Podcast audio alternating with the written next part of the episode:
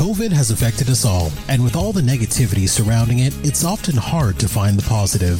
One of the blessings it has given us is the opportunity to build an avenue for creating change, starting right here in our community. Discussing topics that affect us most, such as racism in healthcare, maintaining a positive mindset, creating change, the importance of advocacy, and the many lessons we have all learned from COVID. If you or your organization are interested in speaking engagements, send a message to kwadcast99 at gmail.com, reach out on Facebook at Kwadcast, or online at drkwadwo.ca. Guys, we're in the middle of the pandemic and these are trying times. It's hard on our mental health, our mental state, and this is why I love our sponsor today, BetterHelp. They're the largest online counseling platform worldwide. They change the way people get help with facing life's challenges by providing convenient, discreet, affordable access to licensed therapists. BetterHelp makes professional counseling available anytime, anywhere, through a computer, tablet, or smartphone. It's brilliant. Sign up today. Go to betterhelp.com backslash solving healthcare and get 10% off sign up fees. Welcome to Solving Healthcare. I'm Kwadwo Kyeremanteng. I'm an ICU and palliative care physician here in Ottawa and the founder of Resource Optimization Network. We are on a mission to transform healthcare in Canada. I'm going to talk with physicians, nurses, administrators, patients, and their families because inefficiencies, overwork, and overcrowding affects us all. I believe it's time for a better healthcare system that's more cost effective, dignified, and just for everyone involved. Quacket Nation. Yes, welcome back. We have a special episode today.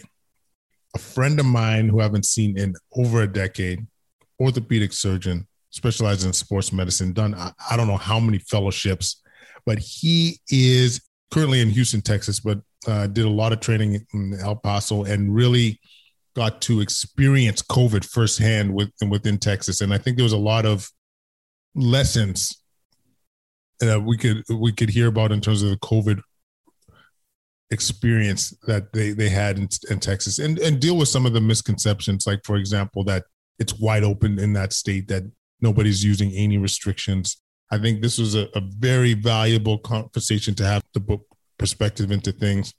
We also talk about his experience with the El Paso mass shooting. I'll tell you he, he got me verklempt talking about this and the stories that they were seeing but hearing how the his team rallied together and re- the community rallied together to get them through this. Uh, it really is a special episode. I hope you guys enjoy it. Before jumping into it, solvingwellness.com. You're a healthcare provider, join our community, yo. Like it, we're really doing some stuff to try and reduce burnout amongst our, our healthcare providers so we can provide the optimal care for our patients.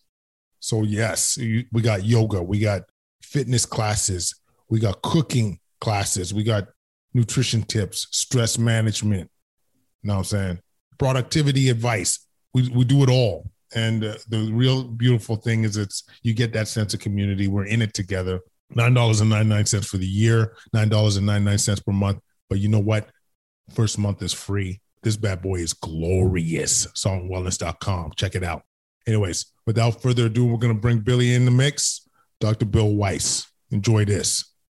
Kwadcast Nation, I'm bringing back a blast from the past, a personal blast from the past. We got Dr. Bill Weiss all the way down from Houston, Texas. And uh, I, am really excited because I haven't. Bill, when was the last time we see we oh, seen man. each other? In person, it was probably like 20, 2011, 2012, right oh before my, I left. Oh my goodness! So like ten years. It's been buddy. like ten years, yeah. Those are those that are. I mean, we uh, see each other on social media all the time, but that's it. Yeah, I see. I'm like I seen you. You you busting out some offspring. Yeah, you too. Like, yeah, like it's uh it's been crazy, but uh it is absolutely awesome to see you, buddy. You too. And um, so Bill reached out. Uh, as as you can imagine, being down south, his experience with COVID has been a unique one. But but first, maybe Billy, maybe let's let's get into like how you landed in in Texas? Like, what yeah. was the journey out there? Yeah, so I mean, you and I know each other from our days in O Town in Ottawa. We were residents together. You were my senior on the ICU, and as I said, you know, we have a story at the end that I'll I'll save it. Uh, but then I, I, was trying to figure out what to do, and I got a fellowship out in Alberta. So I, I packed up my car, I left Ottawa, went to Edmonton, and spent a year there, and then had a great opportunity to go to Dallas uh, through Don Johnson, one of our sports mentors in Ottawa. I had a great friend, Alan Barber, in Dallas, Texas, who I was his last fellow, which is pretty special. So I packed up my car, drove to Texas and and I really liked it. And I did my fellowship, and then I, I, looked back homeward to try to find a job, and I couldn't find anything. And so I looked around and scrambled, and I found a fellowship here at University of Texas Medical Branch, which is where I, I currently work in foot and ankle, and I took that and came down here for a year. And so now we're getting into 2016. So I graduated 2012. I'm fellowshipping now for four years. Can't find a job. And yeah, I came down to UTMB and did my fellowship here and again looked north to try to find a job and, and there was nothing. I actually spent three months living at my mom's house on her couch because I got nothing. And so El Paso, Texas came a calling and said, well, we have a residency program that is the only military and civilian orthopedic residency program in the country and any residency program. But we, we need help. Come on down to El Paso and do sports for us, teach our residents that are military. So I took that and I went to El Paso, Texas, which is the far west point of Texas. Uh, very multicultural city, 90% Hispanic. Uh, I didn't speak a lick of Spanish, as you can imagine, but it's remarkably similar to French. And I was able to get by and learn some and great people, wonderful experience. And I spent about five years working in El Paso, getting my green card and all that set up. Uh, because I came into the U.S. as a as a physician that was a student, there are restrictions on what I can and can't do. So once I was able to do that, the UTMB here, uh, we had always kept in touch and they had basically left an open invitation that said, Bill, when you can come, come, we want to keep you. And uh, I let them know that, hey, I can come now. And they said, okay. And right in the middle of COVID, the peak of COVID, I got a new job and moved to back to Houston, Galveston. Uh, which is unusual because not too many people are hiring. People are getting laid off, as you know, around this time, mm-hmm. and somehow they managed to just say, "Okay, well, come on, we're we're taking you." So so that's what brought me here. I was the director of research and sports medicine at Texas Tech, El Paso for a while, but it was a very small group that was nine. And then when I left, I, I left only three colleagues there. Uh, and we can talk about that with relation to that and the shooting in El Paso and everything later. Mm. And I, I, joined a great group here at UTMB where they charged me with building a sports program to help them get you know our brand and our sports people onto the mainland as well as around Galveston and into the Houston area. So so it's a great opportunity, great place. Uh, I'm very happy uh, live on an island. It's great. Wow, what but what a journey, Bill! Like you know, I I still think like a lot of people don't realize as an orthopedic surgeon the kind of journey you have to go through to try and get a job. Like, think about this: how many fellowships you end up having? I ended up three? doing three fellowships. So my my graduating class was five orthopedic residents, and uh, I think two or three of us were lucky enough to get a job right out of the gates. But two of those have now switched and moved, and one of them is in the U.S. here with me. The other moved across the country. One it remains on the East Coast, and the other uh, is in the West Coast, but has also moved jobs. And it took me it took me from 20 2012 to 2016 to find a job. Now there are jobs, but there were no jobs that I felt, you know, with my level of training and what I wanted to do that were appropriate. I could have come back and worked in small town Ontario, probably, but but that's not what I wanted. And after three fellowships, you know, I wanted to do sports medicine and trauma. And in a small community, uh, I'm not going to get to do a lot of that. So that's a big factor that we talk about at the Orthopedic Association. I'm still I'm still a board member of the Canadian Orthopedic Association and the editor of one of our of our journals. I'm this the current events editor. Uh, so I'm still very involved in Canada and what goes on in Canada and very up to date with orthopedics in Canada. But I mean, it just I mean, I don't want to go off too off too much on a cha- uh, on a tangent, but like mm-hmm. the amount of training you go this far damn straight you're gonna do a job that you want to do, man. Yeah, nine like, nine years, nine years after yeah, school. Like like legit, and the skill set. Like you don't want those skills to to dampen. So no, uh, no I completely appreciate uh, what uh, what you're doing, but we we need to. That's another that's another yeah, show. it's a whole other show, and it's still a problem and a bigger problem yeah. now after COVID. I'll tell you. No, for sure. So yeah, COVID, man. Like you you got the Texas angle on this bad boy. Yeah. And I mean, where to start? Like, like what was it like? Say even in the in the beginning phases, like I think I guess Yeah. you would have been in El Paso in the Yeah. first wave. I was, yeah. I'll, I mean, I'll take you back when it started. Uh, I was in El Paso, and just like everywhere else, things were, you know, typical. Infections were rising. People were worried. Blah blah blah blah blah. Uh, and we in March 2020 went into you know a phase where we stopped elective surgery for a period, which you know made me a trauma surgeon essentially for the next three weeks. And again, we were a small group, so you know we had one guy that did hand, and we had a hand call. We had one guy that did peds and did peds call, and then we had a trauma guy who did the trauma call, and I was the guy that filled in. I did trauma call, I did peds call, I did hand call, and so when the elective problem happened, I was really the only one largely affected because most of my practice was supposed to be elective, but it became peds trauma, adult trauma, hand, whatever. Uh, so that was a big change for me. But you know, we rode that out just like everyone else. And going into the summer of this last year, you know, things were fine. But then, as you know, things changed, and El Paso became the hotspot. Uh, and I, I recently just reviewed some stuff, but you know, right now Texas is is not even in the top 10 in states that have number of infections. But at that time, we were considered the hotspot. We were, I mean, we had some of the biggest case loads in all of the United States at a while in El Paso, probably approaching late August, September. So so things changed a lot then. We had 10 refrigerator trucks come into town for bodies and they were Wow. parked outside and that was a big deal in the news. 10 trucks because we were overflowing our morgues were overflowing. We had tents in front of every hospital starting in the summer that remained throughout that and it was a huge deal. We we took on at the peak uh, you know we have a capacity in the el paso region of about 300 icu beds and we filled them up. Uh, and i again i found some numbers today just looking but you know in the end of October, we had 200 ICU patients and 100 of them on ventilators. And by November, we had maxed out and had 300 ICU beds full, and 250 of those were ventilated. So, like, our capacity in that region was full. We were sending patients to San Antonio and Dallas to just get people care because we were full. Mm-hmm. And I guess the question that you know we can talk about is is why did El Paso get hit like that? Why were we a hotspot? Why were we yeah. you know, NBC News called us like a disaster zone. Like this is the worst case scenario. It's happening in El Paso right now. Did did it feel like it? It did. Like you know, you know, like sometimes, like you, you, you know, you- you're surrounded by this chaos, but it, you know, it, sometimes it's not as advertised. But like, yeah, we felt it. I mean, we we knew uh, even at the beginning. You know, we went into a lockdown as well, and you know, I remember our trauma director telling us to keep a lab coat in our car just in case you were out and someone pulled you over. You could show them that no, I'm going to work, kind of thing.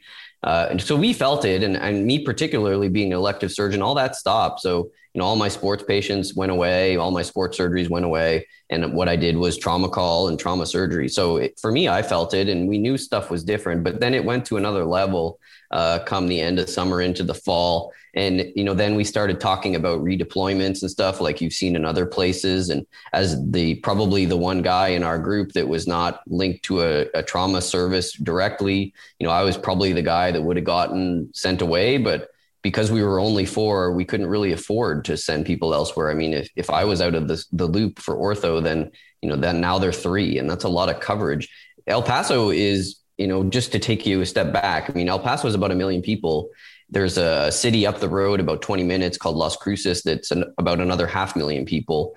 And, and then right across the border in Mexico is Juarez, that's our sister city. And they're like three to four million people. And Wow. we are the only level one trauma center for 300 miles. So we're covering like five to six million people. And you only have four orthopedic surgeons at the level one. So, wow, you know, we're, we're busy and taking one person out of that rotation really affects the group. So, you know, so fortunately the group could not be broken up and I didn't have to be redeployed to the ICU or something where, uh, as you've heard the stories and, and I'm see, I'm sure seen the stories yourself. I mean, people, we had, uh, we had a whole other ICU for COVID patients. We had, uh, you know, nurses coming and going and physicians, and we had the military helping us out in El Paso. We turned our Wow. convention center into a hospital uh, to to back up with all the tents that we had. So so it was a, it was a huge deal. There was definitely a change in the fall that you noticed that things are bad. The the Mhm. parking lots were now tent hospitals. There were morgue IC uh, morgue trucks in the parking lots, and you know things were were nasty. that must have been like like you were you guys were the news that we were yeah. fearing like the yeah we were we were the worst case scenario a few months after new york and i mean if you go on youtube and google el paso covid there's like 10 nbc nightly news and cbc nightly news top stories el paso the crisis blah blah blah you know covid mm-hmm. in el paso and it, it was we were the hotspot in the entire world for a while and you know you mentioned it's 90% Hispanic. Yeah. You know, and and we talked many times. Like we, you got. Uh, it sounded like you got to listen to the episode with Dennis Kim yep. about uh, his experience in, in LA County there. But uh, like, it's clear even in in, in Ontario, socioeconomics uh, is a huge impact. Multi generational homes, huge yep. impact. That, and that's know, exactly what we saw that's what you uh, saw. Eh? Not well. I mean, eighty to ninety percent of the population of El Paso is Hispanic, but also ninety percent of the victims of COVID were Hispanic. And uh, I mean, it, it is a simple numbers game, maybe, but there definitely was talk of you know the multi generational houses and stuff like that. I mean, I know families, and again, on those news stories, you see the families who had like six family members pass away from COVID because they were all linked. And you know the, the hispanic culture is very much centered about family and so you know holidays and stuff that's what they do is they get together and they they hang out and spend time together. And that's hugely important in in their culture. And and that's you know one of the main i think factors that drove the infection in el paso is that you know you, live and you spend your time with family. And and what was i mean we talked about it a little bit uh bill but like what was some of the restrictions that was happening within like El Paso or Texas? Because yeah, you're having certain yeah. levels of lockdown. Yeah, that's. Like, what I mean, level? that's a very very difficult question to answer, and it, it, changed at various times. And Texas itself, as a whole, tried to remain largely open, which I'm sure you remember. But the mm-hmm. and this was one of the issues in El Paso is that the El Paso mayor said no. We're having a problem. We need to shut down and lock down. And so there was a huge political battle between the mayor and the state saying stay open you know businesses blah blah blah and no shut down and people are dying.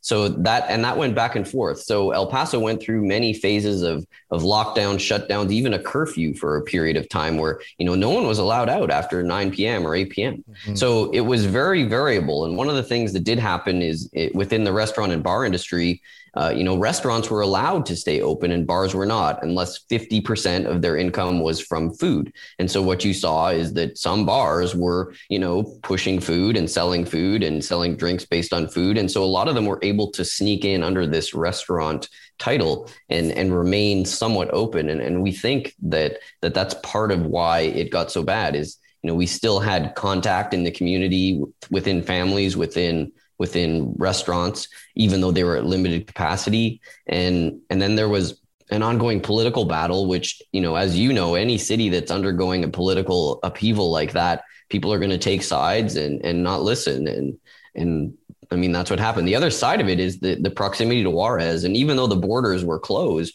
there are many US citizens that cross that border every day.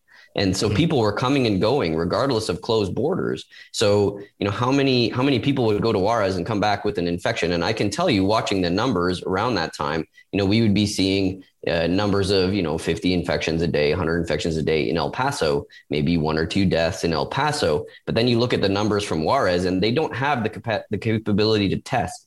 So they would report deaths and they're reporting like 100 deaths in a day and wow. and like 10 infections. And so a city of 3 million. Yeah, exactly. So you know that something is going on there. There's way more infections than we can appreciate. And the numbers of death alone are telling you that the infection is rampant over there.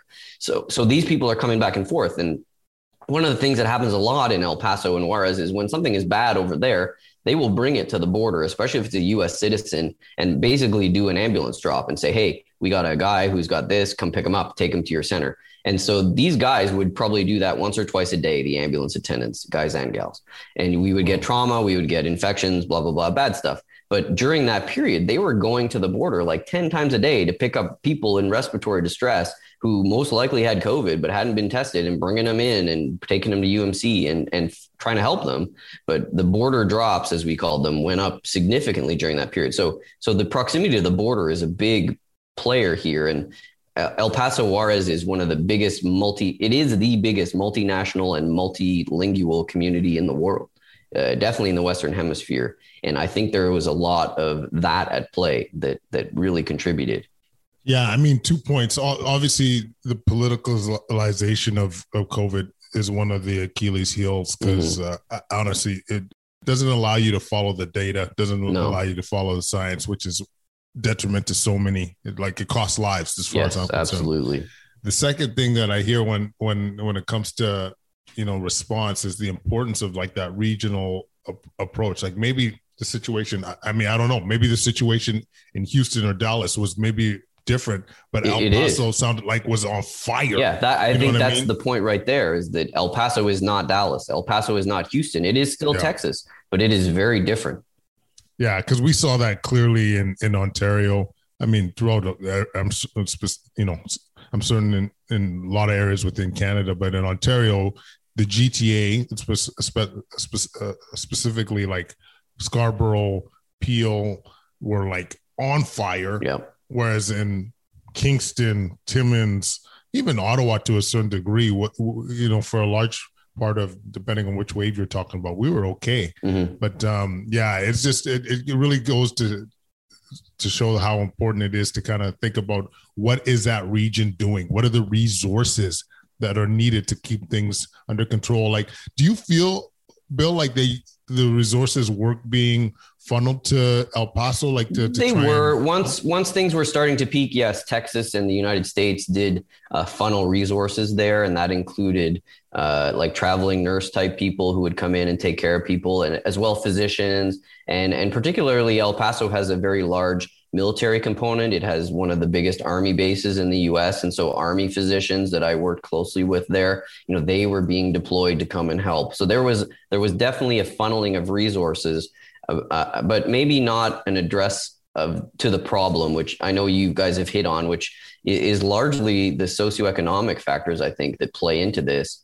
And I mean that that doesn't change overnight, obviously, but but that's one of the things that I think made El Paso particularly vulnerable. Most of the people there don't have insurance, and you know they they they're really limited in seeking care because of that. And even though there are programs to help them in El Paso, because we know that a lot of them won't do it because they know it costs money and they can't afford it and so they wait until the last minute and then you know oftentimes it's too late as you know very well absolutely and then also like you know how are you going to take time off work i'm sure yeah. being in texas there's no paid i would imagine there's no paid leave um, there are programs but most of these people don't have access to them because a lot of them work jobs that are under the table i mean they they don't yeah, yeah they don't point. have yeah they, point. they work for cash yeah, no, that's a very good point. And so, like, just walking through that time. So that's the fall. Did things get better, like over yeah. over the like you know past fall, winter into twenty? Yeah. So right, I left El Paso in, in late October of last year, kind of right at the peak, honestly. And you know, I, I will say that it didn't really feel great to leave my colleagues at that time, but for me and my family, this was a better opportunity and something that we had always pushed for, and it was able to happen. And UTMB was able to make it happen, so so we went. Uh, but yeah, that was around the peak, and so going into November, that's those numbers I was telling you when we kind of maxed out the ICU beds. Uh, you know, we we struggled there, but they they made it through. And after that, things started to decline, and and things are now a lot better there.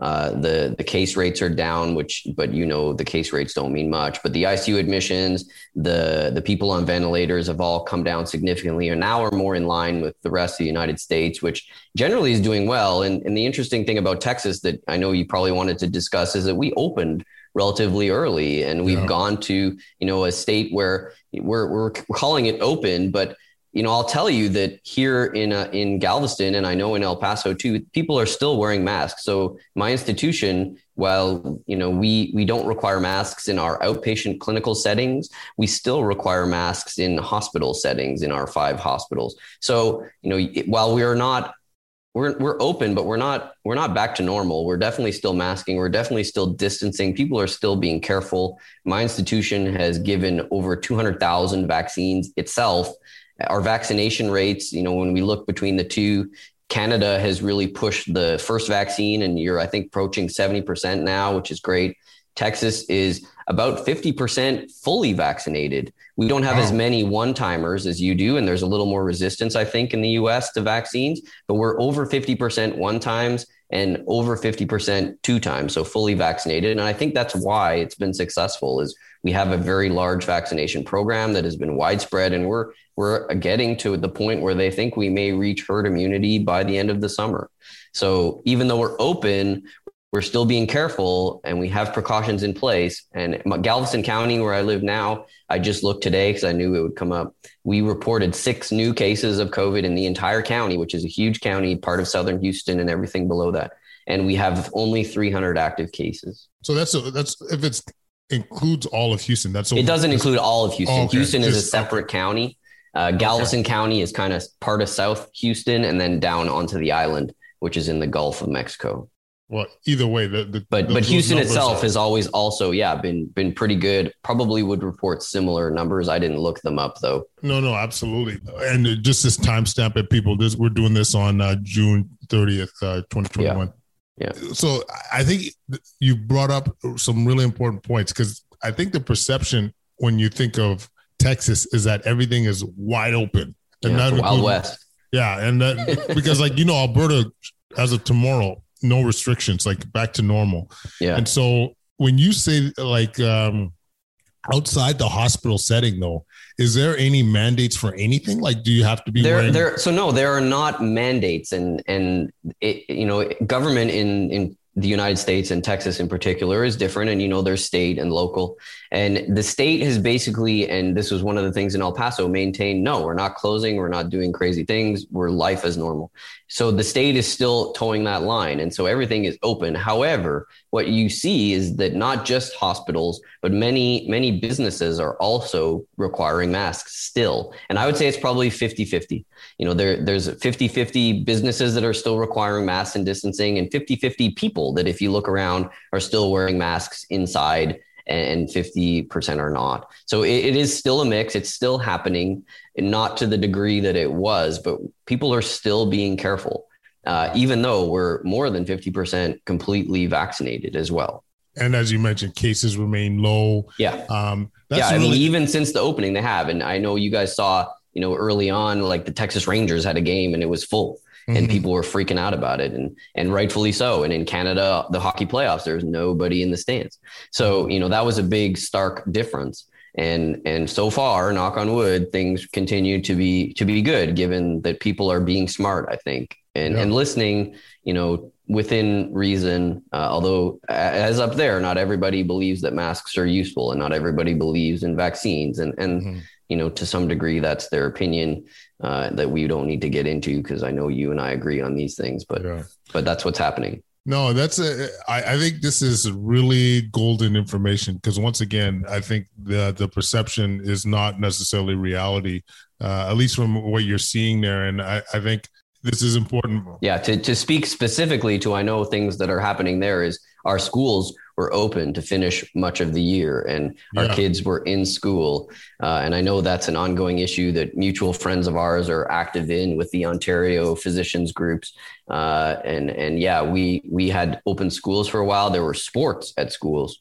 Uh, I mean, things are, are happening and, and nothing has gotten crazy here. You know, we're, we're still here. We're still Texas and, you know, we still have people. yeah, no, I, I mean, uh, I mean, I don't want to get into the school thing because it breaks. Yeah, I know soul, it's a big it, hot button but, issue, but yeah. But I want to say it's it's nice to see that you know, in terms of the values that Texas has has established, they're gonna they're gonna do what's best for their kids. And uh, yeah, I mean, I it, it is partly that, but it's also, as you know, partly Texas, and and Texas is a very unique state in that you know they're kind of the well, I'm gonna do what I want to do state, and. Yeah and if you don't like it, that's fine with us. And yeah. and that's the way Texas has always been and always will be. And it's good in many ways. Uh, uh, and yes, we said no, we're not going to do that anymore. We're going to open and do these things. And fortunately, it has worked out. But I think the the credit goes to the people that you know made sure everybody had the vaccine as much as possible, and the people that continue to still be careful. Yeah, no, very good points, Bill. I, I want to ask you I haven't been able to get this out of my mind, so I just want to. this might come out of left field. How do you feel about this job situation? Like being doing all this shit, training in Canada, like being uh, born and bred, and you know, not being able to find that job. Yeah. In the in in it's disappointing. Man. I mean, like, you know, I love Canada. You know, I love hockey and Canadian football, and I love Alberta. And nothing would make me happier than to go and live in Alberta and, and do orthopedics in Edmonton or something like that. Yeah. And it's very disappointing that that, that isn't really in the cards. Uh, it's something that I told you I was still part of the Canadian Orthopedic Association. I'm the editor of current events for our bulletin that comes out quarterly. And I mean, it's still a big issue that we talk about all the time is, you know, the job numbers are not up. And and this is now getting into my opinion, but you know, my opinion is that the system just can't support that many surgeons, yeah. and we need them. Uh, I mean, there's work demand is there. There's demand, but the system doesn't want to pay for them or can't pay for them, and, and that's really the issue, and that's what's limiting the hiring back of our own home trained, home bred, and born surgeons. Uh, it's just that the system can't bring us back, and so a lot of us bounce to the US and you know the truth is life here is not that different from up there. And and so some of us say okay I'm just going to stay. I mean like I told you off camera like I can do anything here. I can do shoulders knees hips foot and ankle trauma. I do it all. And I like that. Mm-hmm. in Canada when I had opportunities to interview for jobs it was rural general orthopedics or we need you to be our knee guy and that but that's all you're going to be able to do eh, because we can't afford to have other things. So it's very frustrating and, and it's still a problem and and now because of covid there is a huge backlog of what's now considered lifestyle type surgeries a lot of what we do uh, what i do that needs to be done and I, I mean i don't even know i saw an estimate that we were three to four years behind up there now in terms yeah. of like knee replacements acls stuff like that not life or death, granted, but lifestyle surgery. People need this. So, I mean, that's that's something that's coming to the forefront now. But it, it's frustrating, and you know, I guess I'm over it now. But uh, and I'm happy in Texas. I just couldn't. I, I had trouble shaking you because I'm like, we're boys. I haven't seen you in ten years, and I'm thinking, man.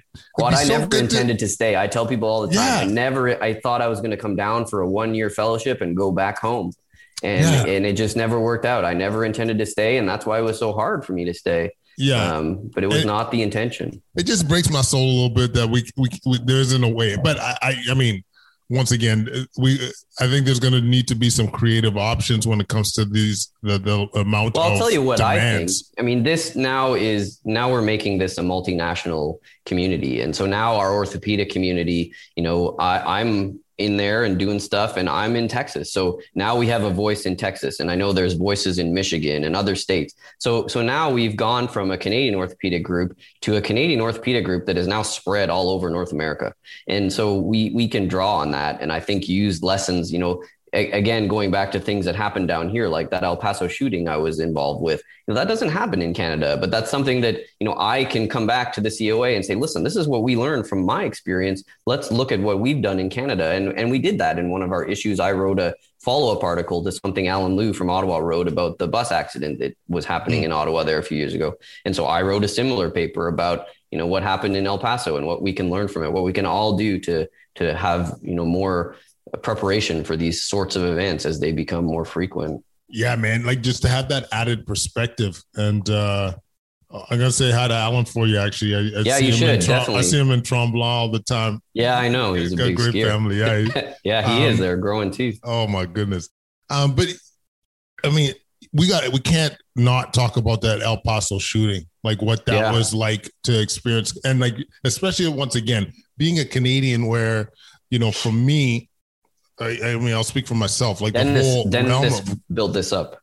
Yeah, I mean, yeah, exactly. How many like, gunshot wounds did you and Dennis? Yeah, see? exactly. Like, and I, I, mean, I, mean, I saw probably two in my five to six years of residency oh, oh, fellowship. Oh man, being at the trauma center, still, I'll I'll say maybe I've seen in 15 years half a dozen, like yeah. where I was actually involved in. But man, I'll tell you that I saw more gunshot wounds in my first month in El Paso than I did in my entire career to that point. Like honestly, that must have been it's like, a big change. Yeah. And like, so like, wh- whether you want to talk about just seeing the gun violence in general or the El Paso situation, like, or the the, the well, mass shooting. I mean, it's related. Uh, we do see a lot more violence. It's not as bad as it used to be. There was a time when El Paso was very violent when the cartel wars were going on. And it wasn't so much El Paso, it was across the border, but it would come to us for treatment. Uh, but that de- has declined significantly.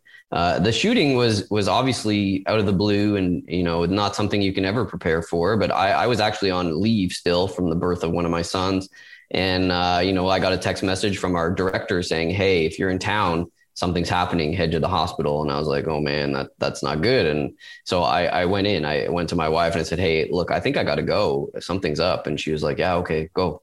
So so i went in and i like nobody was there at that point. You know the shooting started at like 10:40 in the morning. I think i got the message at like 10:45 10:50 i got there and i went immediately to the OR cuz i knew our, our trauma surgeon was on call. I went into his OR and said hey what's up? He, he he hadn't even heard about it. He was in a case doing a hip nail and he was like i don't know what's up uh, the the junior got called to the emergency department he hasn't come back yet so so they didn't even know mm. so so i said okay well i'm going to go to the ed and see what's up so I, I, went out of the OR and to the ED, which is obviously right beside it as usual. And I mean, it was chaos. Uh, you know, the first patient arrived without any warning. She she was picked up by somebody in a car. She was shielding her kid, who was covered in blood, and oh they just dropped her off at the ED door. And she literally walked in, and about ten minutes later, she was dead. She had a massive wound in her shoulder that our trauma surgeon tried, and he couldn't save her. And so that just started it. There were three patients that walked in from civilian vehicles, no triage, no treatment, except for basic first aid from a bystander, dropped off at the door and in they come. And, and so the ED is figuring out that, hey, something is happening. So, so I immediately, you know, saw one of the general surgery residents that knows me, and she said, "Hey, Dr. Weiss, I got three patients I need you to see." And I was like, "Okay, let's go." And so we went and saw three trauma patients and kind of evaluated them together. You know, there were two of my residents there, and one of our nurses was working the ED, so they were also seeing patients. Found me, and so we just started to put together a list of like, you know, here's here's who we've seen. This is what's up. They need to go to the OR. They don't because nothing had happened. These people were just dropped at the door. So wow. so we kind of created a multidisciplinary team and looked at all the patients in the ED and then decided, yeah, surgery or no, you know, monitor, wait, retriage. And so we we have a program there that is the only joint military and civilian program in the United States in any way but it's orthopedic. So 90% of our residents are military surgeons. So they responded, of course. The call went out and you know they all dropped everything and there were like 10 of us, including our civilian residents as well, that just descended on the University Medical Center and and started seeing patients and doing stuff. And you know, my my trauma colleague was already there on call. Two of our other colleagues who were in town also came in. Uh, we were nine surgeons at that time in ortho, but only four of us were in town, and all of us came in. Uh, just to try to help. And that day, we I think we did four or five surgeries. All of us did a few, and then over the course of the next week, uh, you know, these patients went in and out of the OR. Obviously, um, yeah, it was crazy. I mean, it. I, I said in the article, and I tell everybody, it's not something you ever want to be a part of. But you know, I was glad that I could be there and and help and do something and and these situations are always very fluid you just you know they they don't work like the textbooks and that's what i think is the main takeaway points is preparing to to have abnormal situations and practicing and then being fluid. When you don't get that field triage and you don't get the pre-treatment from the ambulance before the patient arrives you know you got to start from square one and, and you go from there. Man there's i got so many things to say but just to that latter point because i don't know if this is really a um emphasized in medical training about that being agile and fluid because like it you, is not. you you see i mean i come from internal medicine man. Like when when these when the kids uh, when the something's not textbook you can see the wheels start to yeah. swarm. I don't even know if that's another. Well, so now just today, just today, we had a discussion in our academic session on disaster management because it needs to be part of our curriculum. And in orthopedics, it's not. Mm-hmm. So we had literally a talk today from one of our military residents here. He's from the Air Force and he gave a talk on just general disaster management which needs to be discussed at all levels of medicine because it's not just ortho, you know, internal medicine, general surgery, plastics, ENT, we all were there.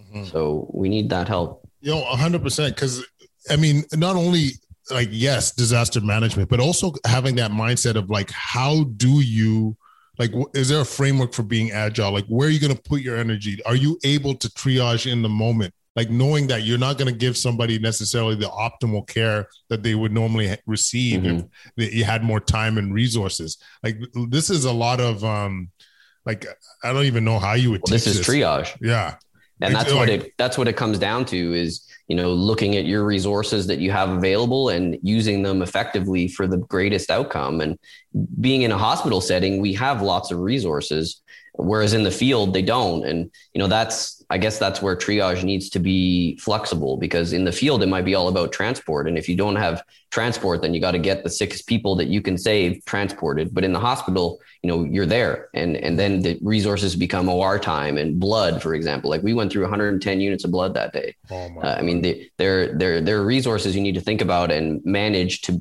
optimize your outcomes. And it, it is a very different mindset from what you and I usually practice, which is to save everybody, mm-hmm. because that's our goal. But in this kind of scenario, you have to start thinking, well, I I can't save that person or or the resources to save that person are too much. And that's really something that we are not familiar with from a civilian medical training. The military guys do get some of that, but even for them it's not easy to, you know, decide that I'm going to save Jimmy and not Johnny because Johnny is is too resource heavy for us right now. We can't bag him while we transport him, for example. So, you know, that that takes up a man. Wow, like that that must that must have been like what was your what was your headspace at during like like when you walked through the door like because i can speak selfish like personally that often when you're in those moments you're not really thinking like you're you're just to- totally into you're just it. Doing. You're totally full, yeah that, i think that's what it was it was like you know it was like game day it was like uh, you know you're not thinking you're just like okay well you, you don't think about what's happening you just know that this is in front of you and what can we do about this? Okay, do it. And okay, what's next? Let's do that. You just go into that mode, which we all have of you're just focused on what you can do to make the best out of a bad situation and not thinking too much about the rest of it. And you know, my trauma director there, he he was he was unfortunately not there at the time. He was on a plane to get back to El Paso, and then he got back to El Paso that day, and he ran around and you know did all the things that directors do. And then he tells us the story because we had a lot of breakdowns about this afterwards. You know, the impact of it on us and talks. And he he literally on the drive home saw a sign that said El Paso Strong and had to pull over because he said I, I, just broke out into tears. Mm. And I mean, you don't you don't have time to process it in the moment. You just do, and then later is when you process. And and that was you know something that we we also talked a lot about. We have a trauma conference every year that that year was almost entirely about this event and, and events like it and how to deal with it and what to do and the impact that it has on on all of us the community but the physicians and nurses and and the staff in the hospital who are in there you know, cleaning up the blood, turning over the rooms, restocking the shelves so that the next one can come in. I mean, they they they're just as much a part of that as any of us. Yeah, and what was what was like the post post uh post uh shooting response within your te- within the teams was there a lot of like you know burnout or like yeah. negative impact that way? Uh, I don't think there was a lot of negative impact, but burnout was definitely something we talked about and and definitely something that that impacted us all, especially as a small orthopedic group. You know, we with only four of us, all of us were involved, and you know, all of us were taking care of these patients. But there was definitely you know a, a factor, and that's one of the resources you need to think about is not just you know restocking the the bandages and the dressings, but your your personal resources, your people, you know that that get get worked over by this and mm-hmm. and need to recover. I mean, this is not a sprint; it's a marathon, and you know people get tired, and and so we we talked a lot about that. You know, we had meetings with the residents and staff all together, like open forums, just to talk. And you know, a lot of the emergency residents spoke up about what you know what they saw that day and how they weren't expecting it, and the impact that it had on them, and our our trauma surgeon who treated that woman I told you about who came in at the beginning, he he actually presented to Congress on it and the impact that it had on him. And and this was a high powered rifle, so a lot of it was focused on you know high powered rifles and how maybe those shouldn't be available to the public. And so there was definitely a lot of fallout and burnout type discussions. Um, and then you know the poor thing for El Paso was that we got through that and literally a year to the day uh, you know, then we started to ramp up our COVID. And so El Paso suffered that second hit. And, and so the physicians in El Paso are, are certainly, you know, exhausted and, and overworked and, and just, you know tired of, of mm-hmm. facing these dire situations. Wow, I I mean honestly, I couldn't imagine, especially like that's going to be long lasting impact on the citizens of El Paso and and on the staff. In your opinion, Bill, was there any any change or like a positive that came out of any of this kind of chaos? Yeah. yeah, I mean, there's always a positive to find. And I, I, think the positives we took from it were just how the community rallied around itself. And, you know, I, at that time, I was the team doctor for our professional sports team. And, you know, we had a game that night actually. And, you know, I, I remember the trainer texting me saying, Hey, you know, I know something's up. I hope you're okay and if you can't make it you know we we understand kind of thing. Like the team knew that things were going down and they ended up canceling that game of course because we weren't going to have any gatherings after something like that. So the community rallied around that. There were many rallies at the soccer stadium and and the first game that we went back i remember it was like hugely emotional. Like the the the fans at at i think 22 minutes because at that time 22 people had died in the shooting. At 22 minutes all the lights in the stadium went out and and the only thing lighting was people's phones. And the players like kept playing. And it was like a really surreal moment. And you know then finally one of our guys scored this you know really amazing goal that i wrote about in the coa thing that i told you about. And it was just like this big release of like okay we're okay we're back kind of thing. Mm. uh, so this the city felt it and they still talk about it. It's still something obviously i mean it's a huge thing that affected the community and the physicians and nurses and staff involved I mean, it's some it's a mark that El Paso will never never get over. Uh, it's always going to be remembered and something that they're going to look back at. But there was a lot of positive from the community, the support. There was a, a guy who lost his wife. He was all alone. He had no family, and he lost his wife in the shooting. And like 300 people showed up for her funeral and like lined the streets around the church just to support this guy who nobody even knew. I mean, there are, there are a lot of great stories like that that came out of it. Uh, you know, great community. I mean, it really does sound like a, a, a special community. Like, I, I mean, I, I mean, I think it says a lot from you to be able to speak so highly of it being, you know, I mean, you've been around.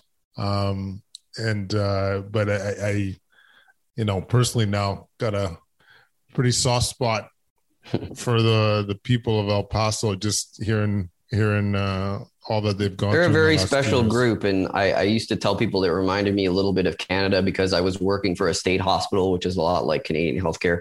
But it's a very multicultural, very accepting group of people. I mean, like I was telling you off camera, it's eighty to ninety percent Hispanic. I was the minority, uh, but nobody cared. I mean, they they treated me like anyone would. They were super nice and supportive. And I still talk to a lot of them. They still text me and email me and ask me how I'm doing, how my family is, and ask me advice. And I mean, they're they're very. It's a very unique place. Yeah, I bet. I bet. Also, just speaking of family too, after these moments like these, like you hug wifey a little bit more, you hug the boys yeah. a little bit tighter. You yeah. know what I mean?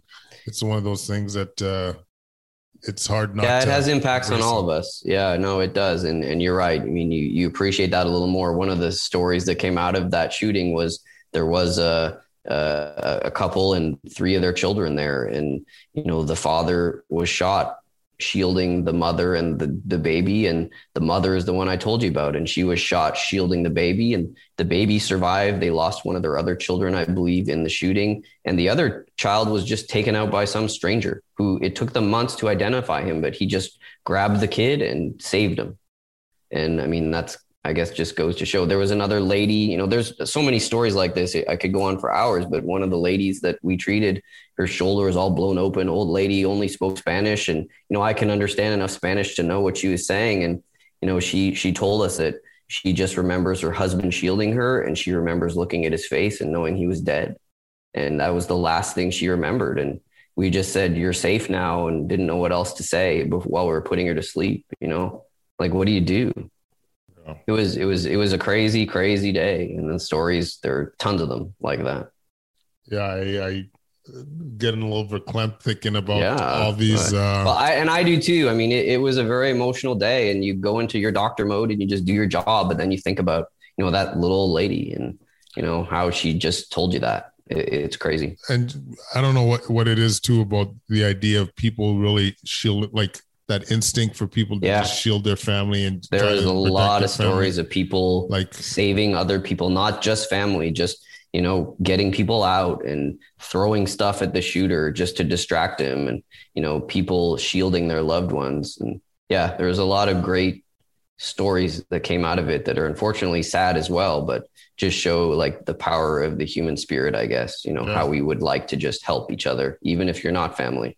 I, I mean, I guess part of that, hearing that too, is just kind of just warms my heart to that people. It's like you said, that human spirit, that looking Yeah. out after each other. I mean, that's that's how we are, and I think a lot of us deny it. But I think when it comes down to it, most of us would do that for you know somebody that you don't even know. I mean, it's another human being, and I think we need to remember that and and get back to that. Like just because you're not related or you don't know them doesn't mean you shouldn't help them. And anybody in need is somebody who you can help. Yeah, and I, think if I, you know, if I'm being completely honest too, Bill, it's like when I when I think of COVID, this is probably why some of us, including myself, have been pretty adamant about trying to stick up for those that can't stick up for themselves, uh, racialized communities, the, Yep. the children, Yep. and and The just people who are talking to their family on the iPad for the last time that you're doing. I know, like and just because you know, unimaginable. like it just someone needs to say something, and yeah. Um, you know, just to sit. We all need to say something. That's the thing, I think. Yeah. And, you know, this is a hot topic that I know is close to your heart too. But in orthopedics, we've been talking about the lack of women, the lack of minorities in orthopedics, and how can we fix that? And, and I think the greatest thing that I've heard so far about that is that the guys like me that are there, the old white guys, we're the ones that need to spur the change you know you can't do it all and our colleagues can't do it all they're already being held down it's the people at the top that need to say no this is wrong and we need to fix this and we need to all be the same i mean we're not all the same but we can all be treated the same Yeah, and and as you kind of we talked on a bit too, like having that level of diversity, like not you know not just race but sex or whatever, but like Yeah. just diversity in general.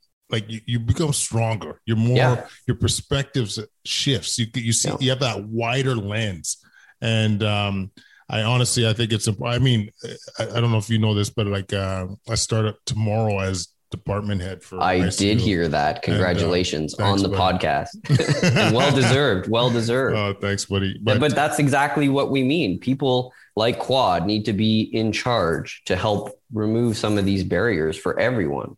Yeah, and I mean, I won't lie to you. It was definitely was a, a driver post. Uh, like, I mean, a lot of we're all woken up a little bit post George Floyd, but that was Yes. the thing for me was like, Yeah. you know, you get a seat at the table, be able to advocate, um, Yep. and be a role model for for many. Well, And you so- need to advocate, but everyone needs to advocate for you.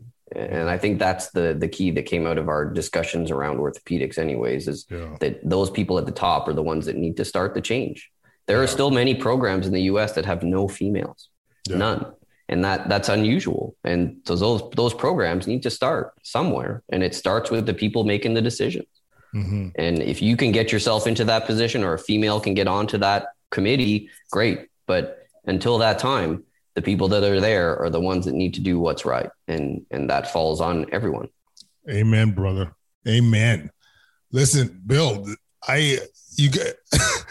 You, you had me weeping during this call. You had me laughing. you're never going to want me back You're, this was like uh, I don't know. It it just um, like I can't tell you how much this meant to me. uh, Actually, Bill, just because you know, one, I haven't seen you in a long time.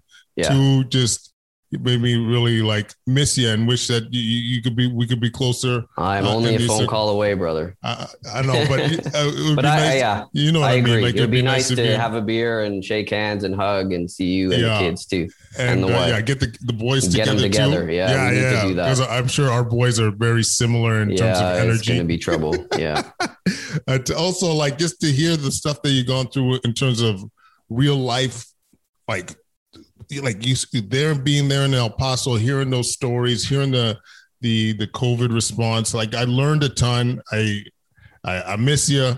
I, I miss I'm, you too, I'm, buddy. I'm just, I gotta uh, tell one story though. Oh yeah, shit. I told yeah, you, yeah, yeah, yeah. and and, and we can do this. We can revisit in a few months too. Don't Yeah. I'm, I don't have that much on my schedule, but I needed to tell a story about you that I still Okay. tell, and you don't remember this, I'm sure. don't but I was. I was a senior ortho on call. You were the senior in the ICU. I had just done my rotation. Kwadwo is God kind of thing. And you No. called me one day and you were like, Bill, this is going to sound crazy. And I was like, okay, Kwad, uh, you know, I expect this kind of thing from you. He's like, you got to come aspirate a knee. And I was like, okay, that doesn't sound that crazy. And then you were like, well, we're currently calling a code on her. And I was like, what? And you're like, listen, it's the only possible source we have. I need to see if this is if this is the problem or not. So me and the junior, you know, ran up there and I told the junior, like, listen, I'm just going to do this because this is a critical situation. Kwad is doing a code on this patient. And you guys were literally doing compressions. And I walked in, I was like, Kwad, you still want me to do this? And he was, you were like, yeah, I mean, we need to know and we don't have a source yet and we're doing everything else. So if you can do it, do it. And so I aspirated this knee while you guys were doing compressions. And I still tell that story of like, wow, like that was crazy. But I mean, I guess, I mean, it needed to be done. You needed an answer. And Oh my goodness, I But totally that- don't remember that. No, I, I'm sure you were obviously thinking of other things like Yeah. running a code and all that. And you were running the ICU. So I'm sure that wasn't your only sick patient. Oh but, man, you know, it's just like crazy things that happen in medicine story. absolutely. Uh, oh, that's a legend. I love Yeah, it. I still tell residents about, you know, aspirating a knee while they were doing compressions. It does sound a bit crazy, but that's yeah, I mean, it was It- justified. And I mean, I wouldn't have done it and you wouldn't have asked if we didn't need that answer. yeah. And unfortunately, I don't think it helped. But uh, at that point, you're just trying to do everything you could to help that patient. And that's what we were doing to help you. Yeah, sometimes thinking outside the box a bit, you know, Yeah. uh, I like to try and teach that to the kids for sure. Yeah, you had your reasons to ask me to do it. Don't don't ever think that it wasn't justified. It absolutely was. Just Yeah. the circumstances were a little unique. Yeah, absolutely. Buddy, we're going to do this again for Yeah. sure. Let This me know. I mean, I'm I'm just a Zoom call away, and you know we'll keep in touch. I'll keep listening to the podcast. You're doing great work. Uh, I really enjoy it.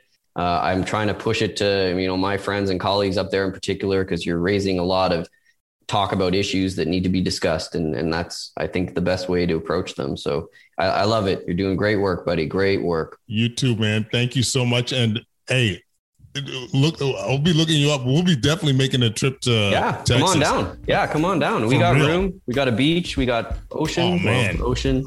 It's not the prettiest Island. ocean, but it ain't bad. Yeah, it's an island. It's got palm trees and stuff. Oh, I love yeah, it. you'll you'll love it. And we're just just south of Houston. Uh, you fly into Houston, we'll come get you. Beautiful. Thanks, my friend. Kwadcast Nation, what can I say? I was truly moved by that conversation with my boy, Dr. Bill Weiss. I hope you enjoyed it as much as I did. Follow us on Instagram, YouTube, Facebook at Kwadcast. Leave a five star rating on iTunes. Help us change that boogie. Leave a review. You know what I'm saying? It all helps for real. Leave any comments at kwadcast99 at gmail.com. Check out our Solving Wellness platform. Oh man, $99 for the year, $9.99 for the month. Just trying to reduce burnout amongst our healthcare providers. We're doing this. We're doing this together, people.